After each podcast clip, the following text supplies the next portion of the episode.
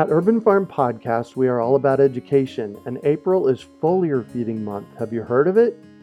It is a super simple application of spraying liquid organic fertilizer on your trees and garden plants. The leaves, branches, and trunks are incredible at absorbing nutrients. And if your soil isn't great or your pH is off, foliar feeding is a quick and long lasting fix to get your plants the nutrients they need. Want to learn more? Join us for our free online webinar on how to apply this amazing process to your gardens and fruit trees. Visit urbanfarm.org to sign up. That's urbanfarm.org. Greetings, urban farmers, gardeners, and healthy food visionaries. Farmer Greg here, and welcome to the 506th episode of the Urban Farm Podcast, where every day we work together to educate and inspire you to become part of your food revolution. Today on our podcast, we have someone who provides convenience, variety, and deliciousness to the on the go conscientious eater. We're talking with Melissa Canales about growing microgreens. Melissa grows and sells microgreens in the heart of San Diego, California. Her company, Quantum Microgreens, was formed in early 2017, and she specializes in selling living trays of microgreens, grown outside, year round, direct to customers at farmers markets. She does workshops in the community, introducing people to the world of microgreens, and helps busy people stay healthy with fresh greens. She also sells grow your own microgreens kits to share the microgreens love throughout the country. Welcome to the show today, Melissa. Are you ready to rock microgreens? Absolutely. Excellent. So I shared a bit about you. Can you fill in the blanks for us and share more about the path you took to get where you're at today? Sure. I mean, anybody that knew me as a child would have been, I mean, must be shocked right now to know that I'm farming. I grew up, you know, in Mission Beach in San Diego with no backyard. No, I mean, the only plants I had were seaweed really. So nice. there was no, yeah, no growing whatsoever in my childhood. I actually got a gift in college of a plant once, and I think I looked at the person saying, "What do I do with this?" I have no idea. I, I gave it away promptly because I thought, "What do I do? I don't even know what to do with this." So it's actually really odd what I'm doing right now. I was I went to college, like I referenced, and I actually got my undergraduate degree in astrophysics. Um, really, Berkeley. Wow. Yeah. So not at all relevant to what I'm doing today. Shifted gears after that and went to law school and became an attorney and started practicing law. So I did that for several years and realized that it just wasn't right for me and I needed to make a shift. What prompted that shift? I ended up having a health condition about 10 years ago. And for anybody, I think, that has a health condition or is close to somebody with a health condition, it really tends to change your perspective on life. Big time. So for me, yeah, for me, I was diagnosed with an acoustic neuroma, which is actually a small brain tumor. And although it was a benign tumor, it nonetheless required my action. and so I had, you know, brain surgery to remove the tumor when I was 30, just turned 30 years old. Wow. Yeah. And that the, the recovery was worse than the tumor. Mhm. And it really, it really took me, it took me a couple years to kind of get used to the new normal and reevaluate just how I wanted to spend most of my time. I can't, so, I can't tell you how many people I've had in almost 500 episodes that came to where they're at because of a health crisis, whether it was, uh, Exactly. you know, uh, cancer or a tumor, or uh, you know, in my case, and I just interviewed somebody yesterday who had was diagnosed with Lyme. Both Heidi and I have Lyme, so it it does it creates a time in your life to reflect and say, all right, what am I really up to? Exactly. I just, and I, I, was practicing a very specialized kind of law. I was doing special education law. And right before I started this business, I was working for a nonprofit. And I really enjoy that area of law. Was, I really felt like I was helping a lot of people. So I wasn't sitting at a, you know, a corporate desk spending, you know, 60, 80 hours a week on a desk like many lawyers. So I, I was already doing something a little bit, a little bit off in the, in the legal world, but nonetheless, type of conflict that I was constantly dealing with in the legal profession was just weighing so heavily on me. And I just wanted something different. And I had become somewhat of a, a uh, crazy plant lady in the meantime. hold on, hold on. going, going from somebody gave you a plant in college saying, oh my gosh, what do I do with it? I got to get rid of this to being a crazy plant lady. That's a stretch. How'd that happen? Don't know. It just did. I mean, I lived in condos and apartment buildings for years after college, and I think uh, I think succulents maybe have were my opening drug. I love that. And keeping those, yeah, keeping those alive, and it just began to grow from there. I ended up being that person that my my now husband, when I first started dating him, he said, "What do you want for Christmas?" And I said, "I want dirt." so and he was like, "You want what?" I said, "I want dirt." So for Christmas, I got these. You know, I lived in an apartment, and I got these large bags of dirt, and I was able to make these big planter boxes. And I used every little piece of outdoor space around my apartments, and I just started growing things. I I killed a lot of things. I started to understand the dread that a caterpillar can bring to your tomato plant, right. and just every everything I was able to eat that I grew was such. It was so amazing. I felt like I was just winning at life if I could grow something that I could eat. But I've also been very obsessed with knowing where my food came from, even though I wasn't a big plant person growing up. I, I was reading books on food politics and trying to understand, you know, how food systems were working in at least our country from a pretty young age. So I was always very interested in knowing how my food got to my table. And I, I became a vegetarian in high school and I just ate up all the books and the literature that talked about how food was grown and the environmental impact of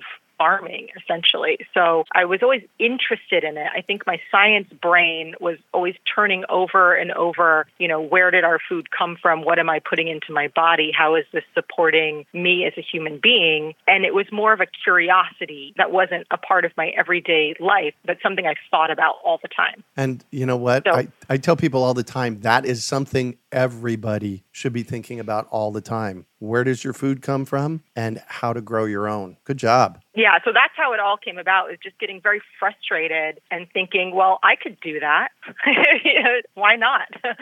Put a seed in dirt and, you know, and then you sort of get hooked in and seed catalogs arrive at your house and you you look at all those beautiful pictures and just imagine what life could be like surrounded by all of that you know beauty and then being able to eat it yourself so i i definitely ended up in that in those daydreams all the time of what could it be like to do this all the time all right great so you got to that point and then you decided to go do it all the time what was that jump like it was scary. It was very scary. It was it was a whole bunch of Excel spreadsheets, um, and nice. you know, and becoming and being very realistic about well, where do I live?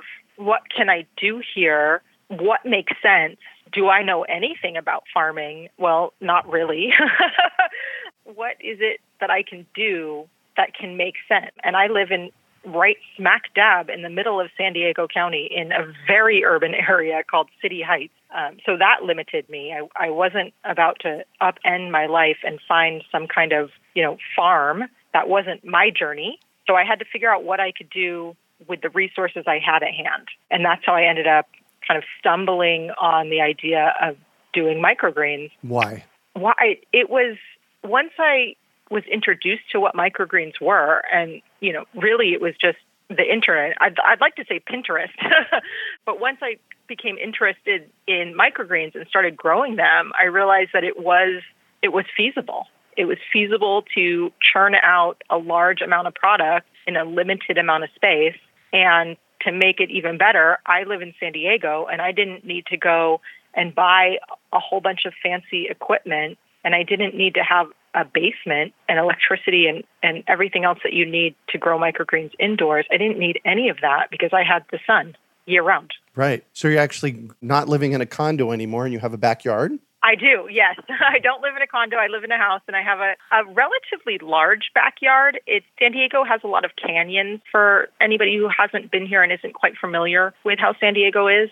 And I live on one of those canyons. So it's a large backyard with a lot of hills. And so it's not really the kind of backyard you go and play a pickup game of soccer in. It's it's more of a don't stumble because you'll turn your ankle trying to walk around Got the it. back. So I wasn't about to try to figure out how to farm typical farming crops on the type of hill that I live in.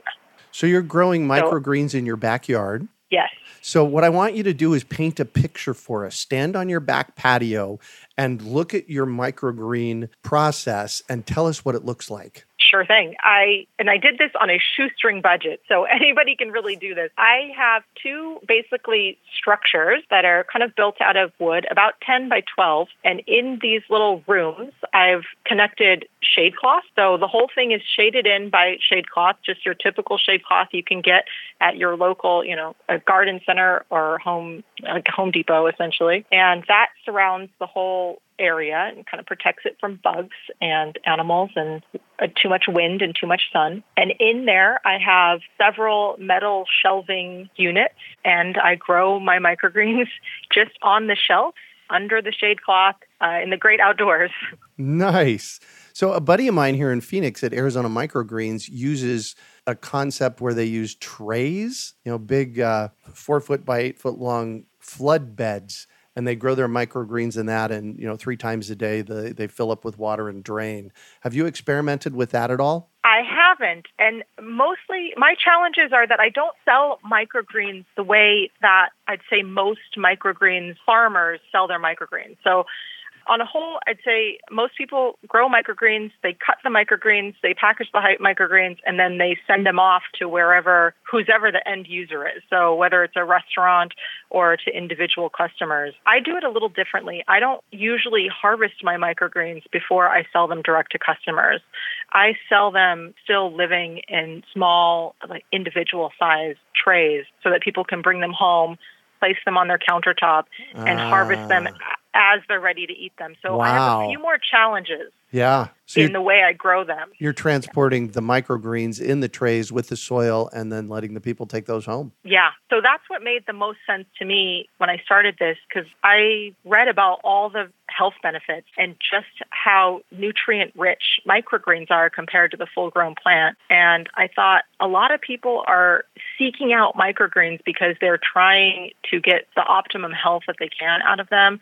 And some people are even seeking them out as a way to try to treat themselves from some sort of disease or, or chronic health issue that they have. And I want to be able to give microgreens to those people so that they can get the ultimate use out of their microgreens. And if I were to cut them all and give them, you know, a, a big clamshell of microgreens and they take it home and eat it throughout the week, by the end of the week, they're not getting the same level of nutrition Mhm. and and you know antioxidant activity out of those microgreens because they've been dying essentially for uh, all the time that they've been sitting in the refrigerator cut. And microgreens don't last all that long in the refrigerator. So why are we only selling it this way? Why aren't we selling it still living and allowing people the opportunity to cut it as they go? I mean it matters for flavor it matters for freshness it matters for nutrient content.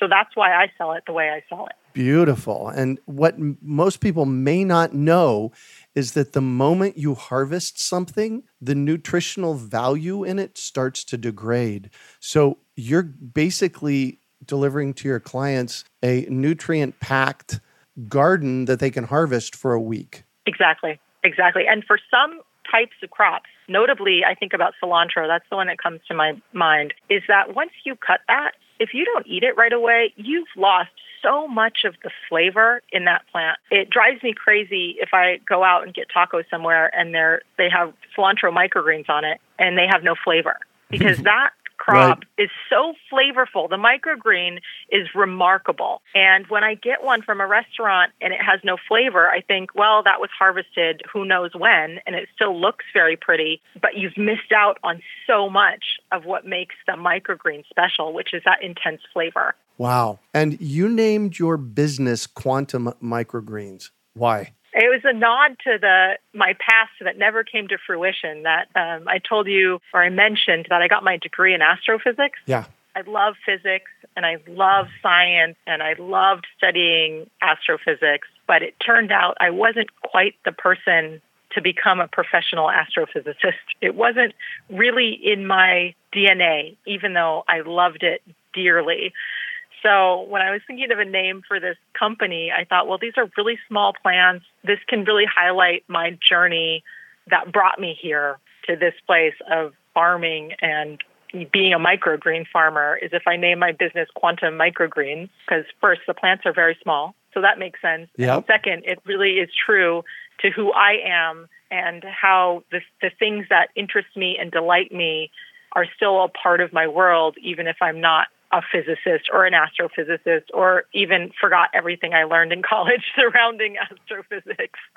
It's just a nod to, to who I am and that this business is as much about me as it is about farming. Nice. And how's it going running a business in microgreens? You're about two years in. You know, it's that's one of those things that I I am constantly wondering that. I've been taking a few classes because if you can tell I had no background in farming before I started this. So I took a couple business of farming classes. I'm, I'm seeking out as many mentors as I can to just help me figure out what it takes to run a business because it's more than just growing plants and selling them at a farmer's market. It is social media and accounting and taxes and I mean you name everything that I never learned in school.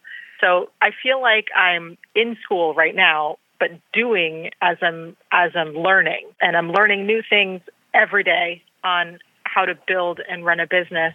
So it's never a dull moment in in this in this Oh world yes, of uh, running your own farming. business. Yeah, exactly.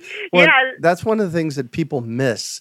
Often people start businesses. They're you know they're good at one thing. Like maybe they're good at being a yoga teacher, so they think that they can start a yoga studio. And what they miss is that yoga, growing microgreens, running a podcast online is only half of the process. The other half of the process is, like you said, accounting, it's marketing, it's all of those things that actually have you be successful. You might be a really great yoga teacher or microgreens person or podcast host, but if you can't make it pay for itself, you, know, you got a problem in this culture. So, how's that piece working for you? that piece is challenging. I wish I can say that I started from day one and customers flocked to me because they all knew how wonderful microgreens are, because that's simply not true.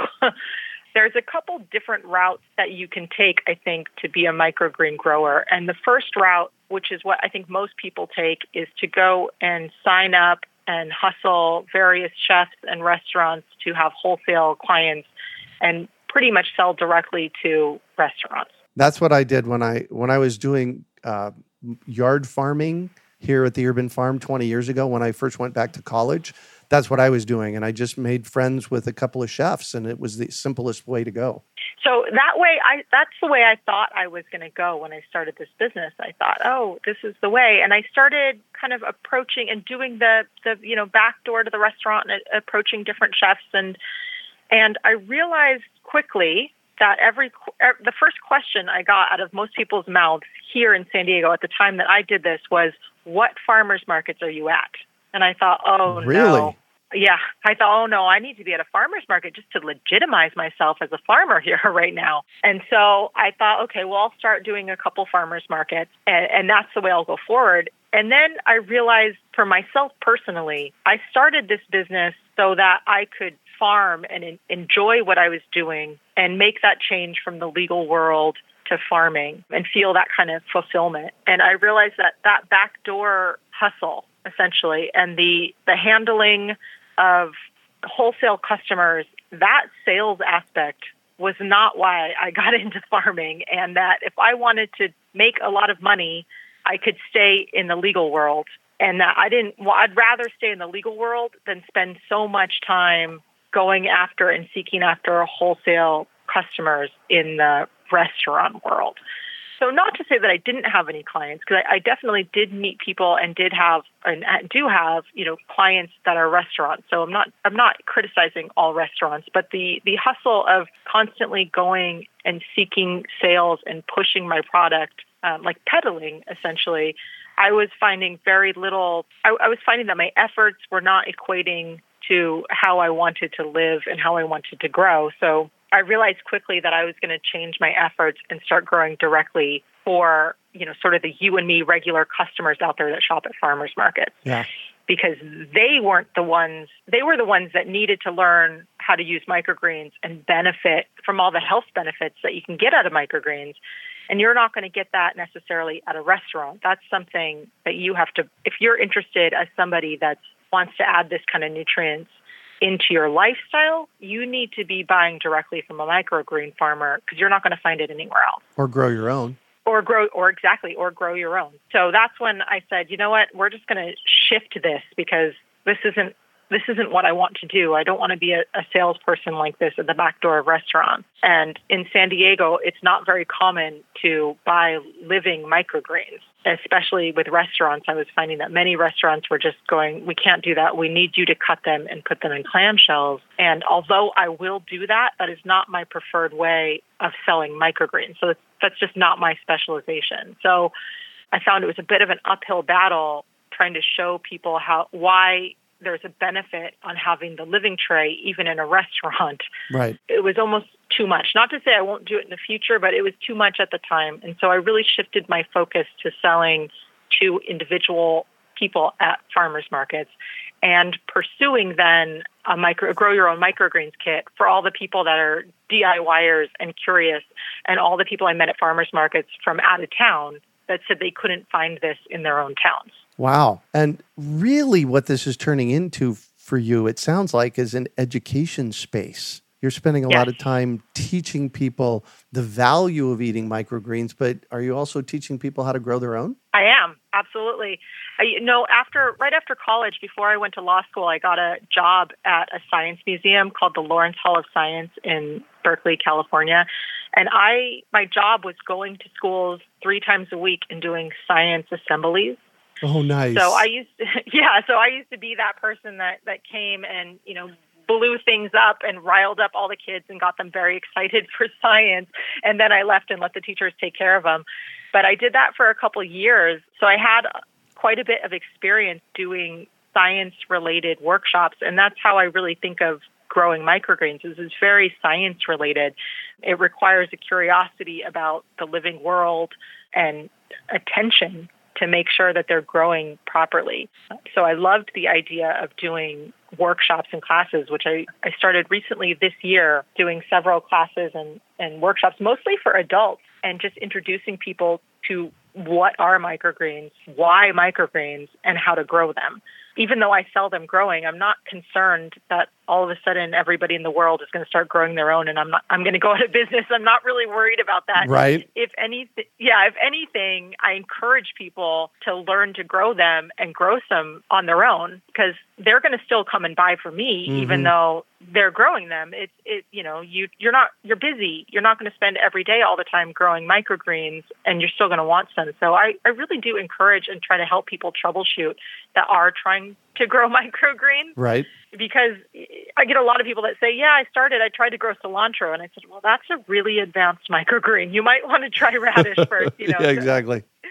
you know, the microgreen growers that have been doing this for years still struggle with cilantro. So, you know, and basil. Just try to stick with some of the easier ones, which is what I did with the kit, is making it a very easy, more foolproof way to grow your microgreens so you, you can learn the process. And if you're the type of person that wants to scale up and start growing them on your own all the time, now you have the skill set to do that. And if you don't and you just wanted to enjoy growing them once or twice to, to understand how it works, then we've got you covered. Nice. You have a microgreens kit. By the way, you've graciously donated five kits that we're going to send out to five of our listeners. Uh, so listen through to the end of the podcast. Tell us about the microgreens kits and where people can get them. Sure. I had so many people coming up to me at farmers markets telling me they were visiting from wherever, Michigan, Wisconsin, wherever you can name, usually in this country, but sometimes in other countries, and telling me, oh, I want to buy everything, but I'm leaving on an airplane tomorrow. I wish I had this in my city. And so finally, after hearing that for the first year or so, I thought, you know what? I'm just going to, I'm going to make this kit and tell people, you know, you can, and, and here you go. You can grow it at your home in Iowa in the middle of winter. Uh, yes, you can. like, it's okay, and you don't need to have any fancy equipment. So I developed a kit, and you grow. It has two crops in it for people to grow two of the individual sized trays, the exact ones I sell at the farmers market each week. So these are things that I have grown over and over and over again in the last couple of years that I've been doing this business. So I'm pretty familiar with how they work and it contains the kit contains two sets of soil. I'm a soil based grower, so my kit is soil based, and two different sets of seeds. It's got a mister and directions and a little tray to sell them to grow them in. So it's pretty easy. A, a child could do it with supervision. The hardest thing about microgreens is paying attention. That's that's the most difficult one, remembering and paying attention. And the second hardest thing is understanding how many how many seeds to soil for the container that you're doing. So what I did in the kit is everything is pre-measured. So you're ready to every you have everything you need to grow these microgreens without those questions up in the air of how much seed do I use and how much soil do I use. And it also has all the directions to really step you through the process so you're sure to end up with a full and beautiful tray of microgreens at the end of the day. Because it is a small tray that you're growing, the lighting that you need is less complicated. Just a window at your house will be fine. And if for some reason you're trying to grow in, say, Alaska in the middle of the winter, a desk light or another type of light that you already own in your house will be plenty to be able to grow the small tray with the varieties offered in the kit. Wow. Uh-huh. So, what I just heard you say that this is super, super simple. It is. And microgreens, on a whole, tend to be super simple unless you try to do something like cilantro right away. But if you're picking the right varieties of microgreens, it's very simple. It's just a, the hardest part is attention and feeling confident in what you're doing and not questioning every move that you do. So, and with everything pre-measured in the kit and ready to go, you're you're sure to have success as long as you give it the 5 minutes of attention each day and within a week and 10 days you're you're eating what you grew. This isn't like a plant where you have to plant it and wait 3 months. You're eating what you grow in about a week. so it's it's great for people with attention difficulties. I'm in that category. what kind of workshops do you offer and who do you offer them to? The workshops are so fun. So far we've I've only done workshops with adults thus far. So we're expanding to do children's groups coming soon. But what I do is I bring several varieties of microgreens that I'm growing. And we start out doing a fun game and I have everybody in the group go and taste all the different microgreens and try to guess what they are. Oh. Many people haven't been exposed to microgreens right. very much or haven't haven't been exposed to the different flavors and people are very surprised at just how intense and strong the flavors are. And it gives people the opportunity to really dabble and think about what they would do with those flavors and try to figure out out of context the flavors that they're tasting. So that's primary thing that we do in the workshops is really get people tasting and thinking and getting their hands into the dirt essentially to cut their own microgreens and try to figure out what it is they're tasting. And after that, we talk about what microgreens are, how you use them, and for most classes we'll go through after and and do everybody will get to plant their own small tray of microgreens and take it home with them and be able to experience the growing of the microgreens for, you know, the rest of the week. I've done workshops in office buildings where people then can sit in their, you know, cubicle or at their desk in their office and watch the microgreens grow for the rest of the week and get to eat them. I've, nice. I've heard it's become quite topic of conversation of people comparing their growth on their microgreens to the next person. Oh, I'm sure. To, to say, you know, who's doing a better job of growing their microgreens. But it ends up being a really great and fun experience that allows people to learn about something new, to learn about you know, or give people the confidence to know that they can still grow their own food, even if they're sitting, you know, say at a desk for 40, 50, 60 hours a week and be able to nibble on their own food that they're growing in their office building or in their home out a window and go from there. So the workshops are really aimed at introducing microgreens to people, giving them a chance to experience them and taste them and learn to grow them themselves. And it only takes about an, an hour to, to have these discussions. And I often, myself or my husband, do the workshop. They're available for right now, usually adults. We don't have We haven't finished our curriculum for children's groups, but if anybody is interested in doing this type of workshop, you know, they just really send us an email and work out the details. It's very casual at this point. I don't have a I don't have like a set of rules or a form that anybody fills out. It's it, it really just depends on the organization and the time that they have and what they're looking for from it. Awesome. And yeah. what's your email address in case anybody wants to reach out to you? It's very easy. It's farmer at quantummicrogreens.com. Perfect. So I'm going to shift on you, and I'd like for you to talk about a time you failed, how you overcame that failure, and what you learned from it. It's a hard question because I feel like failure is just a part of my life. you know, right? if I haven't failed, if I haven't failed, then I haven't tried anything new lately. So thinking about that question, it's hard to just say I've had one failure and this is a this is a big one. I think failure you don't learn without failing. So I am constantly failing when I try to, in terms of microgreens and growing things. I have killed probably more types of crops than I care to admit. Uh huh. That's so, how we learn. I mean, yeah, just right now I'm trialing. Uh, I haven't done microgreens dill before, and and so far I am I'm failing spectacularly at microgreening dill. Though I have I have complete faith in myself that I will figure it out. But one of the biggest failures I have, at least in this business so far, is setting up irrigation for the way I sell my microgreens has been such a challenge and has I have spent a lot of money trying to figure out the best way to irrigate microgreens for the way that I sell them. I know there are many great ways out there to irrigate microgreens that haven't worked for my personal situation and how I grow them still living and, and to individual people. So that is a failure that I am still grappling with right now. But every time I try something and it doesn't work, I just I have to sit down and think about it and try something new. So, you know, hopefully the next time we talk, I'll have figured that one out. Nice. And your biggest success? My biggest success, I can't say any one big success stands out in my mind, but I did do a very big happy dance the first time I sold a kit to a stranger. that sounds funny. nice. Not at all funny. That is an epic moment. it was. I think I, I danced around for a, a good while, very excited that you know my somebody recognized just how like how much work I put into creating this kit. Nice. And what drives you? Oh, that's an easy one. Just curiosity.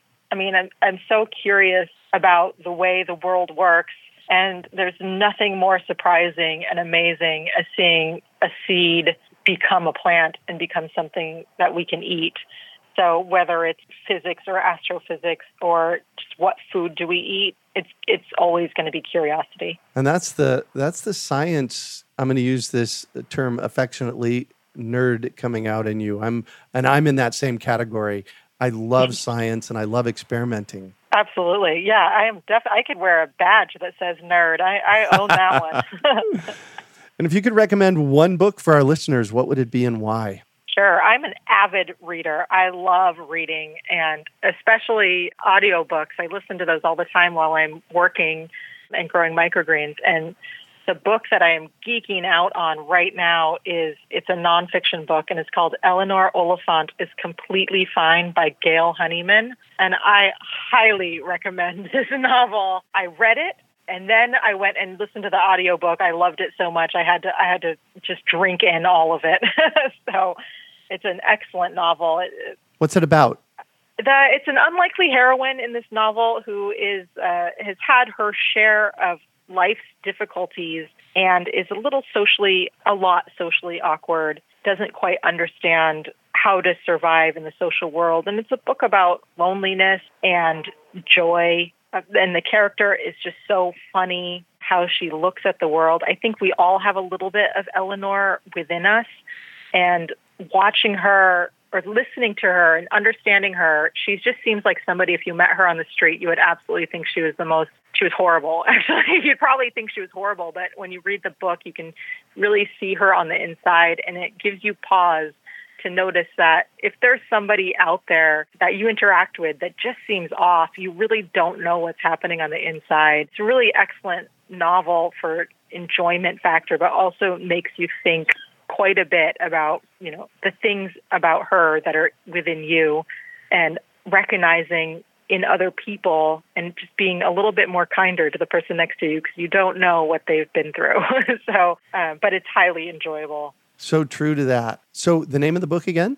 It's called Eleanor Oliphant is Completely Fine by Gail Honeyman. Perfect. And what one final piece of advice do you have for our listeners? My piece of advice to, to anybody that wants to listen to me, I think, is to just be kind to yourself. I had a lot of internal monologues when I was recovering from my, my health issue a couple of years ago. And I like to criticize myself pretty hard for, for not recovering for faster, for, you know, not growing the best microgreens, for for not doing everything as best as my expectations want them to be.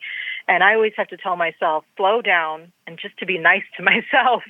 Stop that in, inner voice that kind of criticizes that isn't good enough. So I always think that's a good piece of advice to re- remind people to just be nice to yourself. I guess that's my advice. Big, big, big time. Our monkey, I, call, I like to call that our monkey mind, loves to trash us and I, I actually mm-hmm. had a conversation with that monkey mind in 2004. I remember this moment because it was telling me that I couldn't do things. And I literally, I turned around, I looked to my right over my right shoulder, and I said, Shut up. Whatever I'm up to is much more important than whatever you have to say. And it didn't quiet it down completely, but it muted it a lot. And that one pivotal moment really changed my life forever when you stop listening to the critic in your head. So good for you. Exactly, exactly. And I hear my friends talking about themselves and I say, hey, wait a minute, stop that. You know, be nice to yourself. I would never say that to you. You shouldn't say that to you. Right. like, yeah. Nobody would even think about saying the types of things that you say to yourself, you know? exactly. Exactly. Well, uh, thank you so much for joining us on the show today, Melissa. It's been a pleasure.